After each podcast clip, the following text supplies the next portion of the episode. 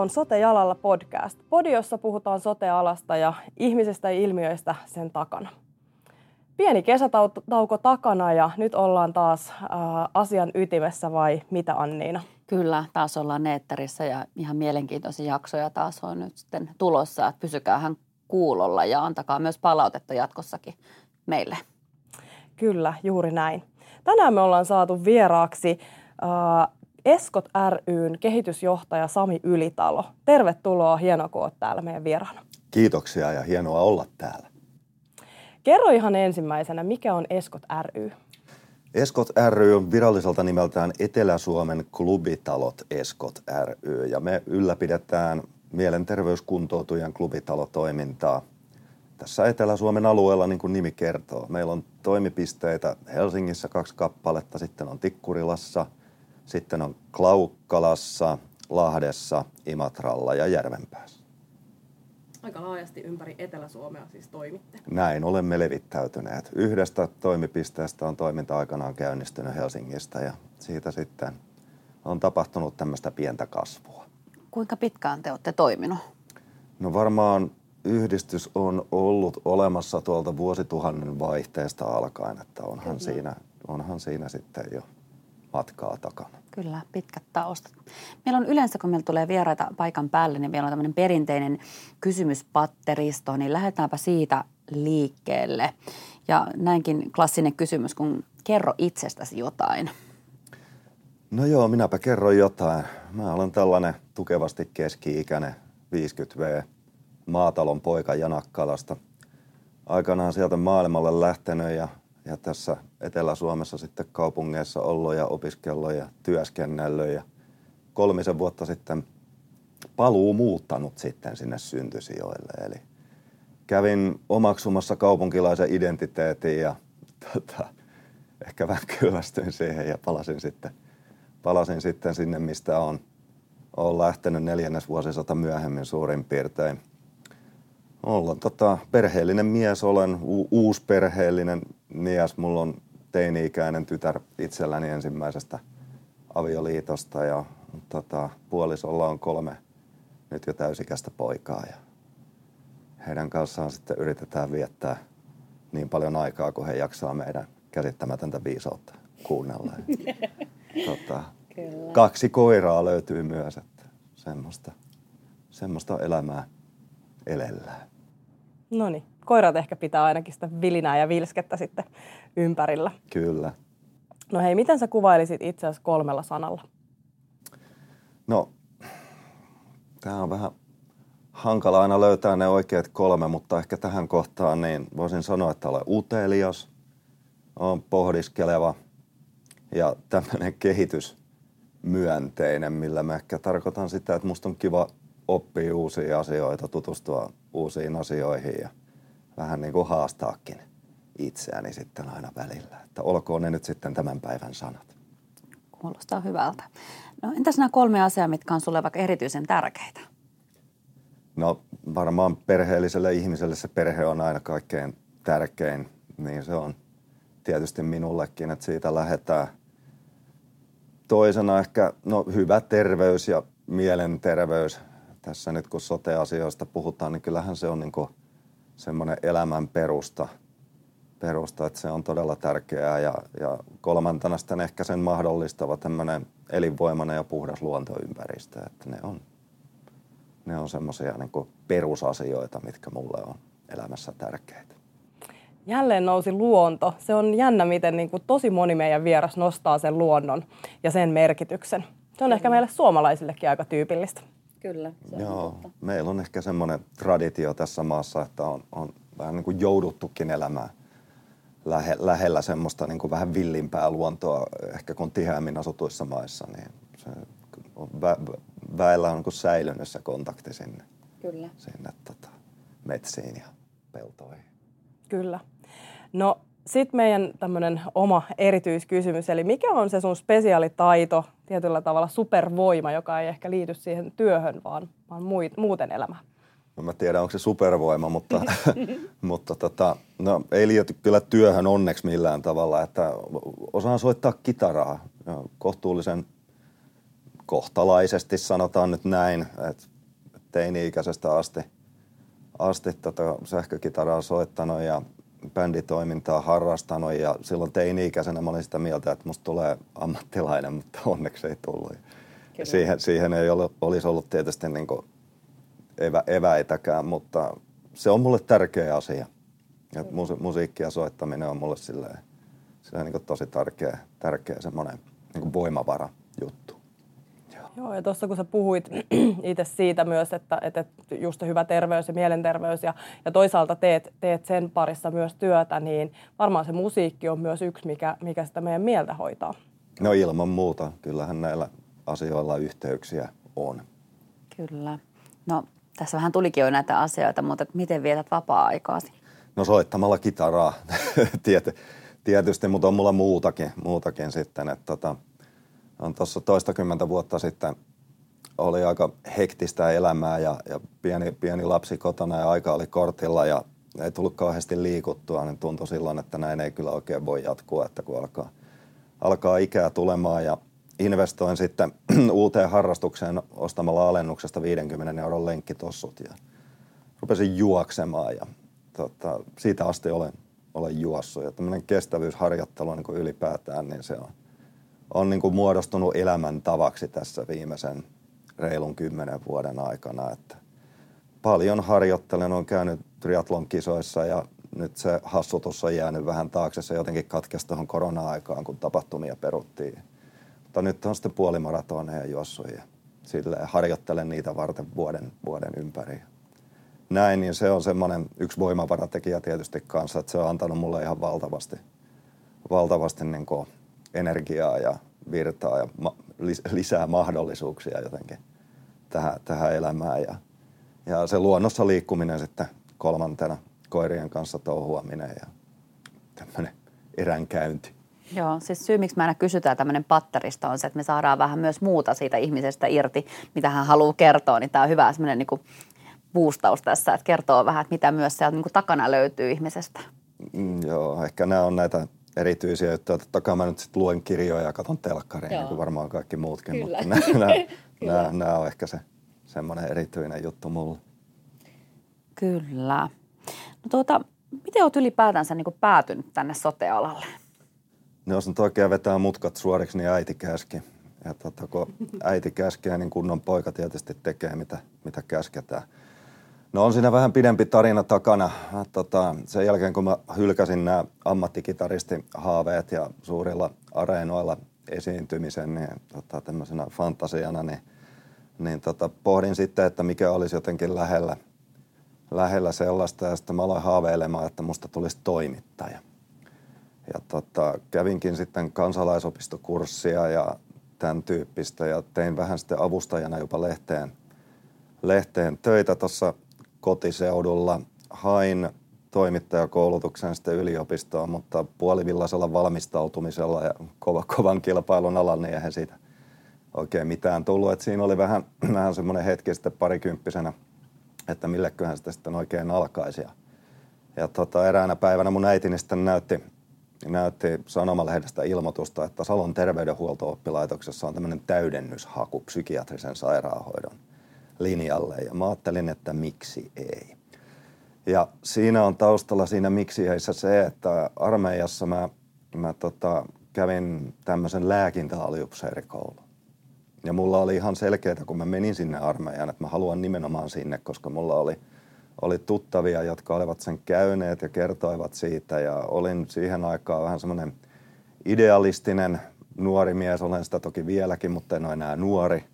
Niin mä ajattelin, että se olisi mulle semmoinen niin hyvä tapa suorittaa tämä kansalaisvelvollisuus ja saada siitä samalla sitten semmoista hyötyä siviilielämään, mikä mä ajattelin, että olisi, niin kuin, olisi niin kuin hyvä juttu. Ja sinne, sinnehän mä sitten loppujen lopuksi päädyin ja totesin jotenkin olevani aika kotonani siinä ympäristössä, missä tota, harjoiteltiin semmoisia niin sanotaan armeijan olosuhteissa tarvittavia ensiaputaitoja ja sitä kenttälääkintää. Ja varuskuntasairaalassa oltiin sitten päivystämässä aina ja töissä siellä, niin, niin tota, ajattelin, että miksei tätä voisi tehdä sitten ihan, ihan niin kuin työkseenkin. Mutta se ajatus otti vähän aikaa kypsyäkseen ja nämä tämmöiset toimittaja-urakokeilut siihen, siihen väliin, mutta tota, se tuntui sitten loppujen lopuksi ihan luontaiselta valinnalta, että ilman muuta, että lähdetään, lähdetään kokeilemaan tuota.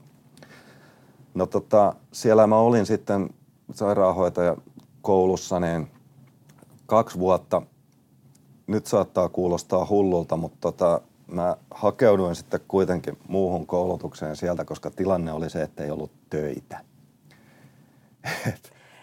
Tää, niin, tämä kuulostaa Tää, tänä kyllä. päivänä aika uskomattomalta, mutta kyllä. mäkin muistan, että näin se on ollut. Näin se oli silloin 90-luvun laman jälkimainingeissa. Tämä oli, mä 96 aloitin siellä Salon terveydenhuolto-oppilaitoksessa ja, ja tota, siinä kohtaa näytti siltä, että vakituisia toimia ei oikein ole eikä niitä saa. Et siinä läheisessä Halikon sairaalassa, psykiatrinen sairaala siellä päin, niin, niin tota avoimiin toimiin tuli muistaakseni niin toista sataa hakemusta. Kun sellaisia sinne aukesi, niin se rupesi näyttää vähän niin kuin epätoivoiselta, että tuleekohan tästä niin kuin mitään. Ja sitten toisaalta mulla oli vähän semmoinen halu niin kuin ehkä pikkasen laajempaan toimenkuvaan tai laajempiin työmahdollisuuksiin sitten kuitenkin, kun sairaanhoitajan työssä olisi, niin mä päätin sitten hakeutua yhteiskuntatieteelliseen Turkuun sosiologian pääainetta opiskelemaan, opiskelemaan sinne ja pääsin sinne ja siinä sitten opiskelin erityisesti tämmöisen niin sosiaalisen poikkeavuuden näkökulmasta niitä asioita, mitä sosiologian laitoksella nyt opetetaan ja työskentelin kyllä sitten psykiatrisessa sairaalassa siinä ohessa. Et en tiedä, olisiko se tänä päivänä enää mahdollista, mutta mä olin siis vuoden opiskellut sairaanhoitajaksi, kun pyydettiin jo töihin. Eli keikkaa kyllä riitti, vaikka niitä vakituisia tehtäviä ei sitten ollutkaan. Mutta mä oon muutaman vuoden ajan silloin, silloin tota sairaanhoitaja opiskelin ja sitten myöhemmin alkuvaiheen yliopisto-opiskelijana ja ollut ihan siis psykiatrisessa sairaalassa sijaisena – kesätöissä ja, ja sitten läpi vuoden niin tämmöisen tarvittaessa paikalle kutsuttavana keikkarina, että semmoista ihan niin kuin kenttäkokemusta. Sieltä on neljännes vuosisadan takaa ihan, ihan reippaasti. No siinä opiskeluaikoina sitten aloin miettimään, että pitäisiköhän sitä jotain töitä sitten katsella enemmän koulutuksen mukaista ja satuin näkemään sitten Helsingin Sanomissa työpaikka-ilmoituksen, missä etsittiin tämmöiseen – huumeiden käyttäjien terapeuttiseen yhteisöön lähiesimiestä. Ja mä ajattelin, että toihan voisi olla jännä juttu, kun nyt vähän itseänsä tykkää haastaa, että kuulostaa siltä, että olisi, olisi kiinnostava työ. Ja mä laitoin paperit sisään ja kaikeksi hämmästyksekseni muutaman viikon päästä totesin, että mut valittiin siihen tehtävään. Ja siinä mä sitten, siinä mä sitten aloitin. Ja se nyt oli oikeastaan sitten semmoinen ehkä tämän niin kuin nykyisen ammattiorientaation mukainen ensimmäinen työpaikka. Et enemmän niin tänne sosiaalipuolelle kuitenkin kallellaan. Enemmän kuntoutukseen kallellaan ja tämmöistä psykososiaalista päihdetyötä, mitä siellä sitten terapeuttisessa yhteisössä tehtiin, niin siihen tutustuin, tutustuin sitten siinä. Ja siitä oikeastaan alkoi sitten tämä nykyinen työura. Miten sitten sit tavallaan, miten se työura on jatkunut? Mitä kaikkea sä oot tehnyt ja missä työskennellyt? No pääosan työurasta on ollut kolmannella sektorilla. Eli tämä oli järjestötoimija, joka ylläpiti tätä, tätä kuntoutusyhteisöä. Ja kaiken kaikkiaan olin siellä, siellä kymmenen vuotta töissä. Ensin siinä lähiesimiehen tehtävässä, mutta se oli äitiyslomasijaisuus, oli määräaikainen, määräaikainen tehtävä, niin sen jälkeen sitten siirryin tämmöisiin STEA, silloin RAY-rahoitteisiin kehittämishankkeisiin, joita – järjestöt tyypillisesti toimintansa kehittämiseksi toteuttaa ja parikin semmoista kolmevuotista hanketta vedin sitten sen pätkän jälkeen siinä samassa organisaatiossa ja näiden hankkeiden päätyttyä niin mut sitten nimitettiin tämän organisaation tämmöisen avohoitoyksikön johtajaksi.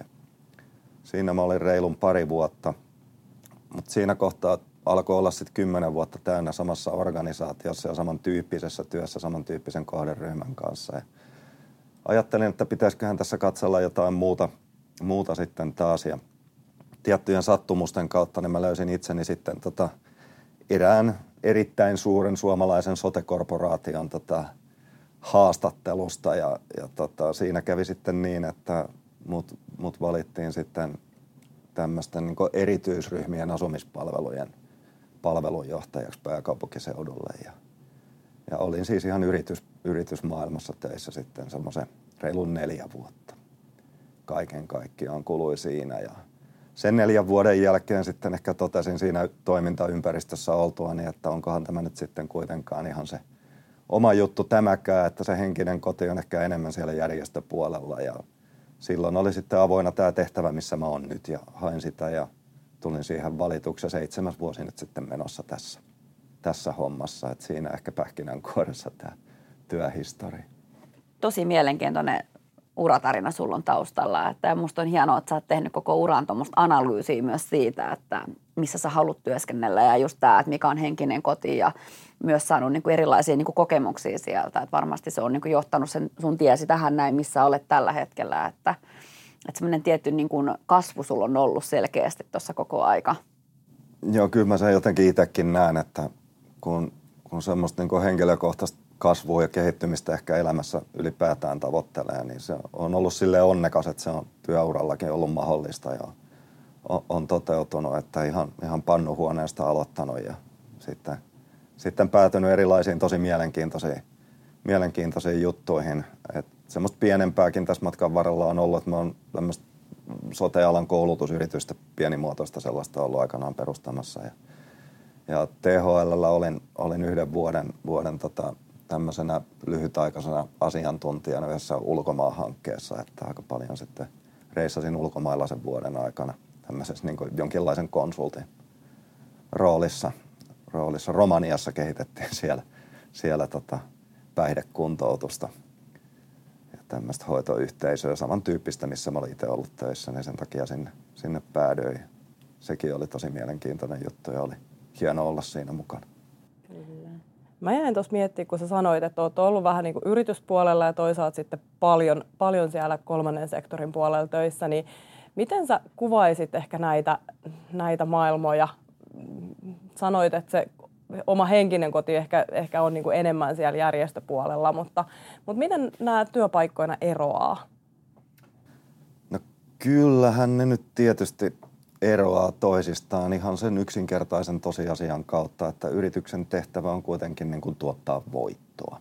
Hmm. Et se on se ensisijainen tekijä, minkä takia yritykset noin yleisesti ottaen ovat olemassa. Pois lukien ehkä sitten tällaiset yhteiskunnalliset yritykset, joissa yhtiöjärjestykseen sitten kirjataan ja kirjataan jo siitä tota voitonjaosta niin kuin tiettyjä tiettyjä asioita, että sitä käytetään sen niin kuin asian edistämiseen, mitä se yhteiskunnallinen yritys toteuttaa. Mutta kyllähän silloin mennään niin kuin liiketoiminta edellä tietenkin, kun ollaan yrityksessä töissä. Ja sen kautta sitten syntyy toki sitä muuta yhteiskunnallista hyvää, mutta se on kuitenkin se yrityksen primäärifunktio on se liiketoiminnan toteuttaminen kannattavalla tavalla. Järjestömaailmassa sitten ei ole tätä tällaista, että, että tavallaan lisäelementtiä, että siinä ollaan suoraan tekemisissä sitten sen asian kanssa, että mitä ollaan edistämässä. Ja se on ikään kuin se niin kuin primäärifunktio sille, sille toiminnalle. Ja mä pidän niin kuin järjestökentässä erityisesti siitä, siitä, miten lähellä siinä ollaan sitä kohderyhmää, mikä se sitten kulloinkin on kohderyhmän edustajat niin kuin tosi monesti osallistuu tavalla tai toisella siihen sen toiminnan suunnitteluun, niiden ongelmien tunnistamiseen, että mihin se toiminta, toiminta on kehitetty ja jopa sen toteuttamiseen.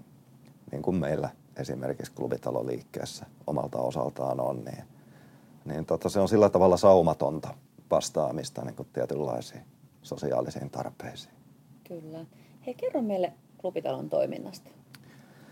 No joo, mielenterveyskuntoutujen klubitalo tai pelkkä klubitalo, no sehän nyt kuulostaa tota, varmasti aika hassulta.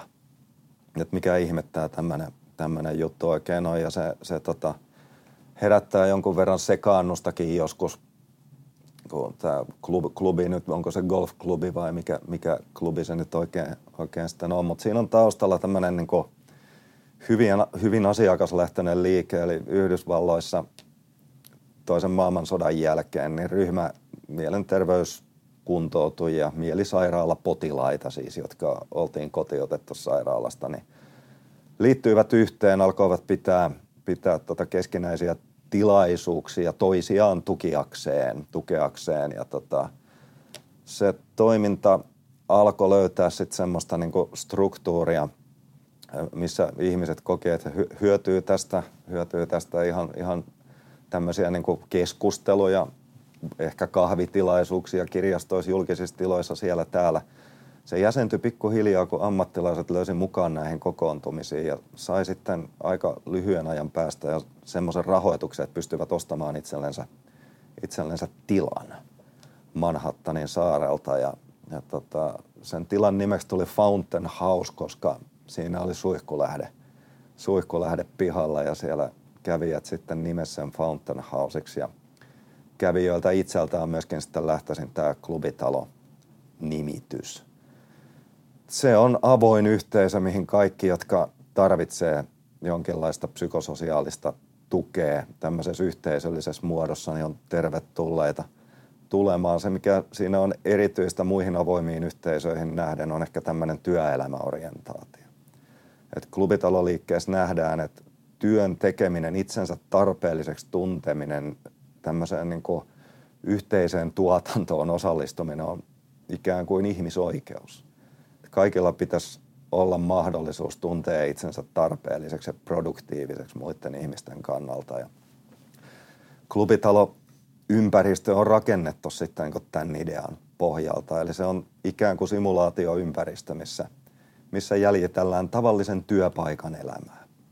Siellä tehdään näitä yhteisön ylläpitoon liittyviä tehtäviä, esimerkiksi keittiötöitä, toimistotöitä, laskut pitää maksaa, tilauksia pitää tehdä, että saadaan sitä ruokaa, siivotakin pitää.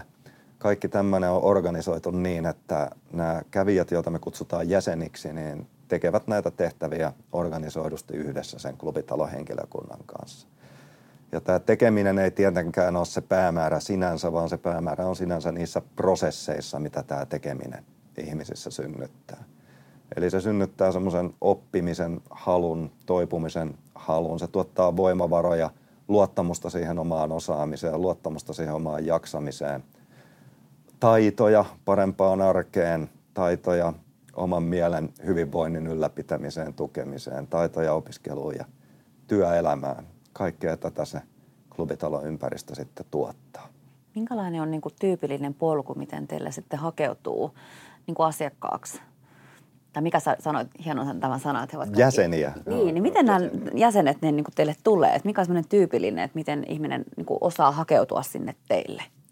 No joo, me kysytään tätä. Me tehdään, tehdään tämmöistä niin kuin kysely, kyselytutkimusta vuosittain meidän jäsenistöstä ja – sen verran syrjähdän tähän jäsenistöön, että ihan tarkoituksella puhutaan, puhutaan tota, ei puhuta asiakkaista Joo. tai ei käytetä tämmöistä niinku, tämmöistä niinku kohteistavaa kieltä, Joo. että ihan, ihan tarkoituksella on valittu tämmöinen niinku aktiivisempi nimitys, missä ihmiset sitten näkee ehkä enemmän itsensä myös subjekteina, että ovat itsenäisiä toimijoita. Mutta me tosiaan kysytään tätä ja suurin osa meille tulee kyllä saatuaan tiedon meistä ihan julkisista mielenterveyspalveluista. Eli meidät jossain määrin näissä tunnetaan kyllä. Ja, ja tuota, tämä Fountain House-perinne nyt on, on niin kuin ammattilaisten tiedossa kohtuullisen hyvin. Paremminkin voisi olla, mutta kohtuullisen hyvin on tiedossa. Ja toki me itsekin sitten, sitten tota ollaan järjestelmän kautta myös niin yhteydessä ja kerrotaan toiminnastamme. Valtaosa kuulee sieltä. Ja loput sitten enempi tai vähempi muista lähteistä, jotka on enemmän sattumanvaraisia, puskaradiot ja niin edelleen.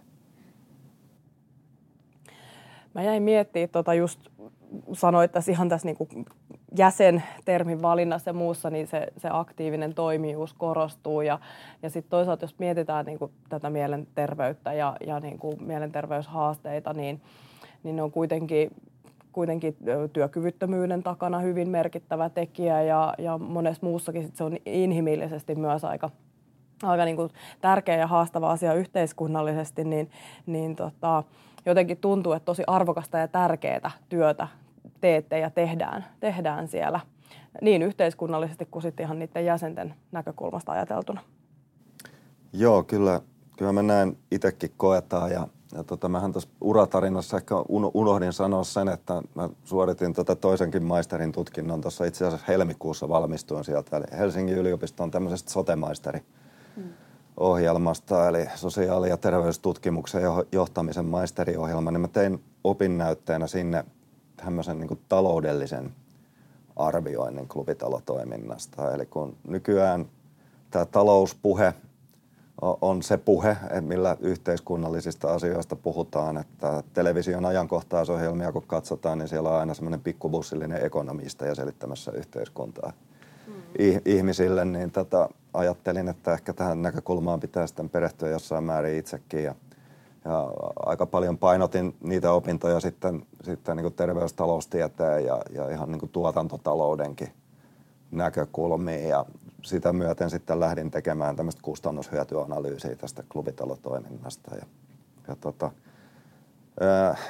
niin no, se nyt on tietysti pelkkä opinnäyte ja siitä menetelmästäkin varmaan oikeat taloustieteilijät tuhahtelis, mutta tota, se on tämmöinen niin kuin SROI-menetelmä, Social Return on Investment Lontoon murteella.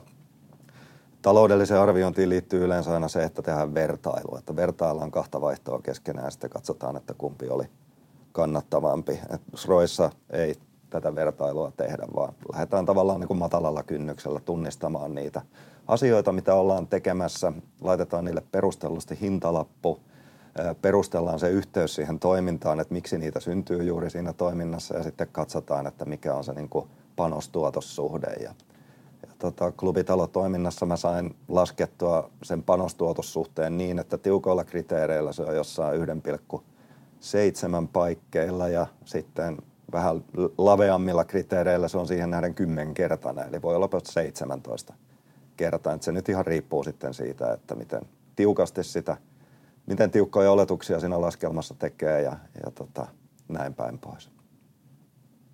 Kyllä. Joo, tota, mun tekisi mieli vähän puhua tämänhetkistä mielenterveyden palvelusta ja perusterveydenhuollosta ja hyvinvointialueella ja tätä asiaa vähän vielä vähän miettiä. Mitä mieltä sä tälleen yhteiskunnallisesti, että missä mennään?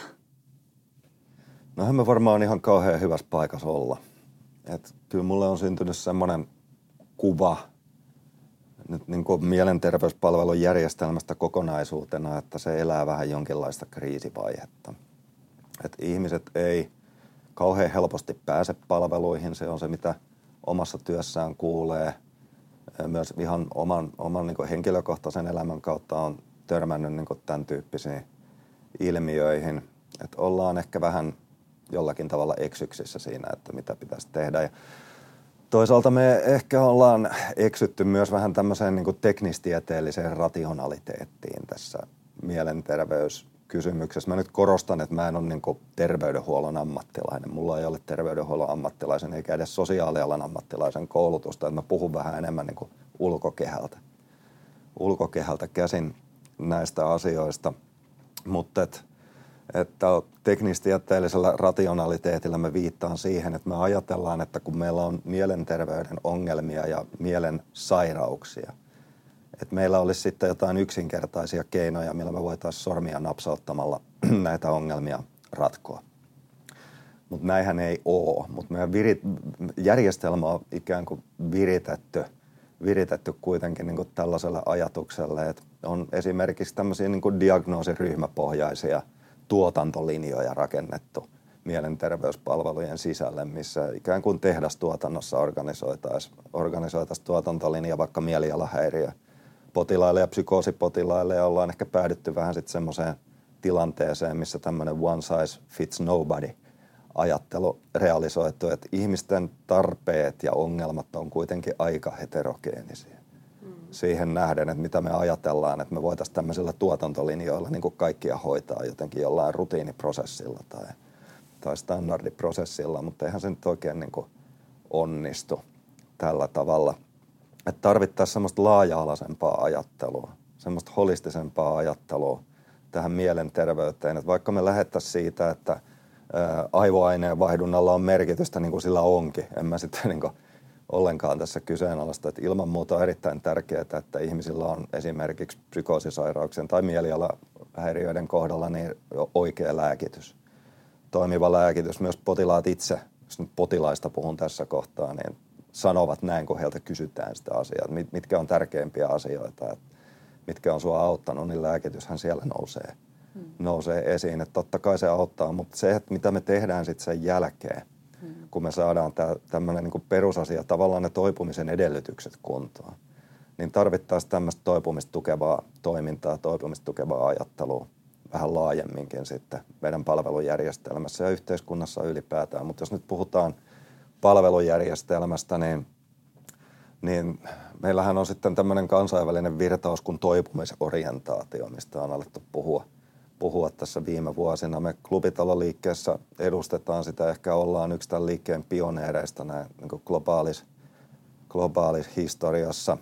Sen idea yksinkertaisesti sanottuna on ehkä se, että ei välttämättä aina yritetä parantaa ihmisiä jostakin sairaudesta, vaan pyritään siihen, että elämä olisi merkityksellistä ja mielekästä – siitä sairaudesta tai näistä oireista huolimatta. Ja lähdetään katsoa voimavaroja ennemmin kuin niitä ongelmia. Et se on meillä klubitaloliikkeessä kanssa yksi ihan selkeä lähtökohta, että me ei kysellä diagnooseja, ei me olla kiinnostuneet niistä. Me ollaan kiinnostuneita niistä ongelmista, mitä ihmiset kokee arjessa ja toisaalta siitä, että miten he niin näkee omat vahvuutensa ja mahdollisuutensa. Että miten voitaisiin lähteä niitä tukemaan ja mitä siitä seuraisi, jos pystyttäisiin pystyttäisiin kehittämään näitä vahvuuksia, että miten elämä voisi muuttua. Joo, jotenkin tuntuu, että meidän niin yhteiskunta on jotenkin medikalisoitunut siihen jotenkin, että tässä on lääke, lääke mutta että sitten, että mitä sen jälkeen, että kun tarvitaan terapiaa ja sitä lähikontaktia ja muuta, niin se jotenkin muutos on ollut mielestäni jo pidemmän aikaa sen kaltainen. Tuntuu, että ihmiset ei pääse tarpeeksi hoitoon ja sitten niin kuin se niin kuin ensimmäinen on, että mielenterveysongelmia tai masennusta tai muuta, että lähdetään se heti ensimmäisenä tulee, sitten annetaan se lääkekokeilu siihen ja miten muuta se jatkohoito ja entä sitten, mm-hmm. ja että ylipäätään se myös niin kuin niihin juurisyihin, että minkä takia vaikka ihminen sairastuu johonkin mielenterveysdiagnoosiin, niin että jotenkin se se jotenkin välillä tuntuu, että se puuttuu jotenkin niin keskusteluista, että ollaan niin medikalisaatioista kuitenkin vieläkin no joo, todella paljon. On, ja juuri kun sanoit tuossa hyvin kuvaavasti, että sairastuu johonkin diagnoosiin, niin näinhän se on, koska eihän meillä diagnoosithan on, on, on niin kuvailevia psykiatriset diagnoosit, että ne ei, ole sillä tavalla niiden ongelmien juurisyitä selittäviä, selittäviä tulkintoja näistä, näistä ongelmista. Että kyllähän meidän tulisi niin näitä juurisyitä pystyä hoitamaan, että aika helposti päädytään myös sellaisiin kehäpäätelmiin, että jos ihmisellä on vaikeuksia ja hän menee johonkin ja sanoo, että, että mulla on niin tämmöisiä ja tämmöisiä ongelmia, niin sitten sanotaan, että sulla on masennus. Ja sitten sen jälkeen ne ongelmat saa sen tulkinnan, että ne johtuu siitä masennuksesta. Mutta ehkä se ennemmin on kuitenkin niin päin, että se masennus johtuu niistä muista asioista, joita tällä ihmisellä on elämässään, elämässään tapahtunut. Tiedä kuinka pitkän ajan kuluessa. Kyllä. Kyllä, joo, ja, ja tota, sitten kuitenkin jokaisen ihmisen tavallaan siellä perustarpeissa on se osallisuuden kokemus, tarve kuulua johonkin ja, ja olla mukana ja, ja kokea sitä merkityksellisyyttä ja, ja tavallaan niin kuin rakentaa niiden kautta sitten myös sitä, sitä hy, hyvinvointia ja, ja terveyttä. Myös sit vaikka, vaikka olisi niitä diagnoosia tai haasteita sen mielenterveyden kanssa. Kyllä, kyllä. Ilman muuta näin. Ja sitten jotenkin se, että monesti myös niin kuin mielenterveys- ja päihdeongelmathan kulkee monesti niin kuin, niin kuin sillä kädessä, että siellä on niin kuin myös niin kuin taustana paljon muuta ja mitkä taas on niin kuin vienyt siihen niin kuin kehään ylipäätänsä. Että mennään, että erotellaan niitä ja sitten kuitenkin, että pitäisi löytää sellainen yhteinen konsensus siitä, siitä jotenkin. Että musta on, niin kuin, se on tosi vaan jännä jotenkin, se on jo, meillä on, suomalainen palvelujärjestelmä on kehittänyt nämä tämmöiset kaksi raidetta, että me ajatellaan, ajatellaan, että meillä on mielenterveys- ja päihdeongelmat jotenkin erikseen tässä maailmassa ja sitä myöten myös yksilöissä, mutta eihän se näin ole. Että kyllähän ne niin kuin kietoutuu toisiinsa mitä moninaisemmin tavoin. Siis joo, itsellä tulee niin tämä, mieleen siinä, kun itse työskentelen yksikössä, missä on vammautuneita ihmisiä. Ja vamma voi syntyä niin kuin mistä tahansa, se voi olla synnynnäinen tai tapaturman tai jonkun muun seurauksena. Ja joku tämmöinen kriisielämässä on aina kriisielämässä. Ja tuntuu, että vieläkään niin kuin omalla alalla ei tunnista sitä, kun ihminen sairastuu vakavasti, loukkaantuu jonkun kuntoutuksen jälkeen, muuttaa sitten asumaa. Ja sitten sieltä jää niin kuin mielenterveyspalvelut aivan niin kuin sitten ne pistetään asumisen yksiköihin ja ihmetellään, että joskus voi vähän huonosti ja muuta. Että jotenkin, että kun siellä taustalla on paljon aina muuta, että mikä johtaa mihinkään mikä on syy-seuraus mistäkin. Jotenkin, että tämä jotenkin musta tuntuu vaan yhteiskunnallinen haaste on se, että miksi me liikaa juurikin tehdään näitä erilaisia la, niin kuin raiteita, kun voitaisiin ottaa se ihminen siinä niin kuin kokonaisuudessaan huomioon. Joo, ja sitten yksi asia, mikä me unohdetaan, on on ehkä nimenomaan tämä niin sosiaalisen maailman vaikutus, että ihmisen aivoaineen vaihdunta ja hänen ympäristönsä eivät ole toisistaan irrallisia Kyllä. asioita. Että jokainen on niin kuin oman ympäristönsä tuote ja ehkä tässä ajassa niin kuin me sijoitetaan yksilöön herkästi tämmöisiä poikkeavuuksia, että on, on toki epäedullista biologiaa, mitä tulee perimän kautta, mikä altistaa niin erilaisille asioille, mutta pitäisi tarkastella myös sitä sosiaalista ja fyysistä ympäristöä. Et mielenterveyden on tunnistettu, tai mielenterveyden ongelmille on tunnistettu tämmöisiä niin sosiaalisia määrittäjiä, kyllä. Et me tiedetään, tiedetään niistä kyllä, ja, ja tota esimerkiksi, no jos nyt nykyaikaa ajattelee, niin vaikka – huonot taloudelliset näkymät, ilmastonmuutos, sota lähialueilla, nämä on niin sellaisia asioita, että ne ihmisten kuormitusta ainakaan helpota. Ja toki on kaikkea muutakin, että erityisen jotenkin järkyttävänä itse pidän ehkä, ehkä tota nuorten, nuoria kun perheessä on, niin tämmöistä niin ankaraa sosiaalista odotusta, mitä tämä yhteiskunta kohdistaa no ihan kaikkiin, mutta myös erityisesti nuoriin ihmisiin. Pärjäämisestä, tuottamisesta, menestymisestä, tämän tyyppisistä asioista. Me luetaan lehdistä, että nuorilla on vaikeaa ja on, on niin monenlaista pulmaa. Sitä sun tätä on mielenterveyden ongelmia, on jengiytymistä ja niin edelleen, mutta tunnistetaanko me sitten näitä sosiaalisia determinantteja näitä ilmiöiden taustalla riittävästi ja pystytäänkö me tekemään niille mitään. Niitähän ei ratkaista päivässä, vaan tarvitaan pitkäjänteistä strategista suunnittelua, että miten tätä yhteiskuntaa rakennetaan siihen suuntaan, että se ei olisi enää mielenterveydelle niin haitallinen kuin se ehkä tällä hetkellä on. On, sanoit kyllä tosi hyvin noista nuorista jotenkin, että niille niinku rakennetaan hirveitä odotuksia. Tuntuu, että entistä nuorempana pitää tietää jo, että mikä se mun ammatti on ja mikä se mun tulevaisuus on. Ja sitten siihen ne kaikki ne sosiaaliset paineet, eh, mediat, nämä alustat, missä nuorilla on kaikki TikTokit ja mitä kaikkia näitä on. Että tuntuu, että, niinku, että nuoret on vähän hukassa ja sitten meillä on niinku taustalla vielä koronan jälkeiset niinku mielenterveyshaasteet, kun tiedetään, että, että siellä on niinku hoitojonoissa edelleenkin vielä niinku ruuhkaa ja jotenkin tässä on niinku niin isoja pulmia. Ja sitten näistä nuorista kasvaa sitten niitä aikuisia, mitkä pitäisi niinku tulla sinne yhteiskuntaan ikään kuin tuottaviksi yksilöiksi, jotta yhteiskunta saa heistä niin kuin vastaavaa hyötyä. Että tämä on jotenkin semmoinen paradoksi välillä, mitä itsekin aina mm. miettii. Mm. Että tuota. Niin ja siis kun miettii jotenkin ylipäänsä tätä, tätä yhteiskuntaa, työelämää ja muuta, niin, niin tota, kyllähän se vaatimustaso on kasvanut ihan valtavasti niin kuin myös työelämässä ja näin. Ja, ja tota, kuitenkin me tiedetään sekin, että, että, että ihmiset uupuu siellä työssä, ei jaksa enää samalla lailla. Moni lähtee vaihtaa ammattia tai muuta sen takia. Ja, ja tota, miksi ne nuoret tavallaan jaksaisi ja pärjäisi ehkä sen paremmin kuin ei me aikuisetkaan jakseta ja pärjätä siinä. Nuoret on kuitenkin kasvavia ja kehittyviä vielä, niin, niin tota, on tämä kieltämättä niin kuin aika vääristynyt maailma. Joo, nuorissa on tulevaisuus ja tulevaisuus, tulevaisuuteen pitäisi panostaa joten. Kyllä. Mm. No, me on tässä puhuttu näistä haasteista nyt, tai olet Sami kertonut, niin jos me annettaisiin sulle nyt taikasauva, niin mitkä olisi niitä semmoisia ydinasioita, mitä sä haluaisit tehdä ja, ja muuttaa niin, että et, et, tämä mielenterveyspalvelut toimisi paremmin?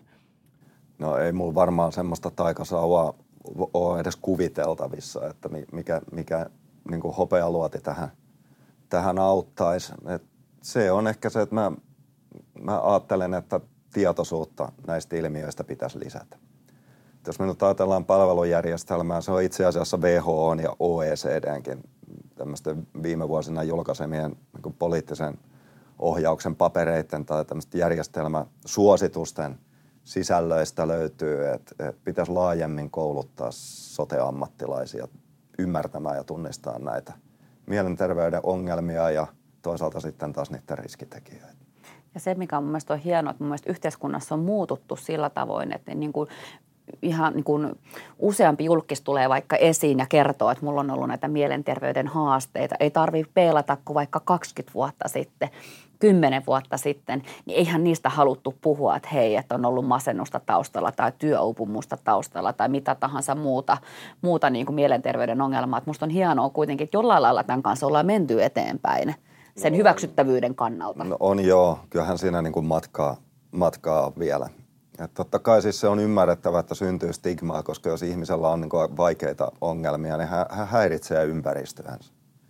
Ja totta kai sellainen häiritsevä käyttäytyminen herättää niin varauksellisuutta mm. muissa ihmisissä, että se on ymmärrettävää, mutta ehkä meillä pitäisi olla vähän enemmän toleranssia sit sitä erilaisuutta kohtaan, että mitä, mitä meillä tällä hetkellä on tuosta stigmasta, niin Eli, eli siitä, niin se on tarttunut ehkä jopa työntekijöihin. Mulla on itselläkin semmoinen kokemus, että menin, menin siis terveydenhuollon palveluihin silloin, kun olin psykiatrisessa sairaalassa töissä sijaisena, epäpätevänä sellaisena, niin, niin tota, kysyttiin sitten, että missä sä olet töissä ja kerroin sitten, missä on töissä, niin musta tuntuu, että ne ihmiset alkoi suhtautua muhunkin epäilevästi.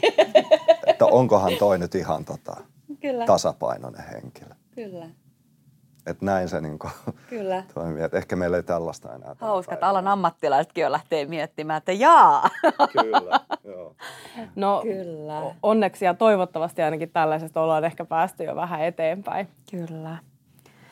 Hei kiitos tosi paljon, kun olit meidän vieraana. Mulle jäi vähän semmoinen niin kuin tunne, että juttu olisi taas riittänyt vaikka niin kuin seuraavaankin jaksoon. Että kiitos. Kiitoksia. Tosi kiva olla täällä juttelemassa teidän kanssa.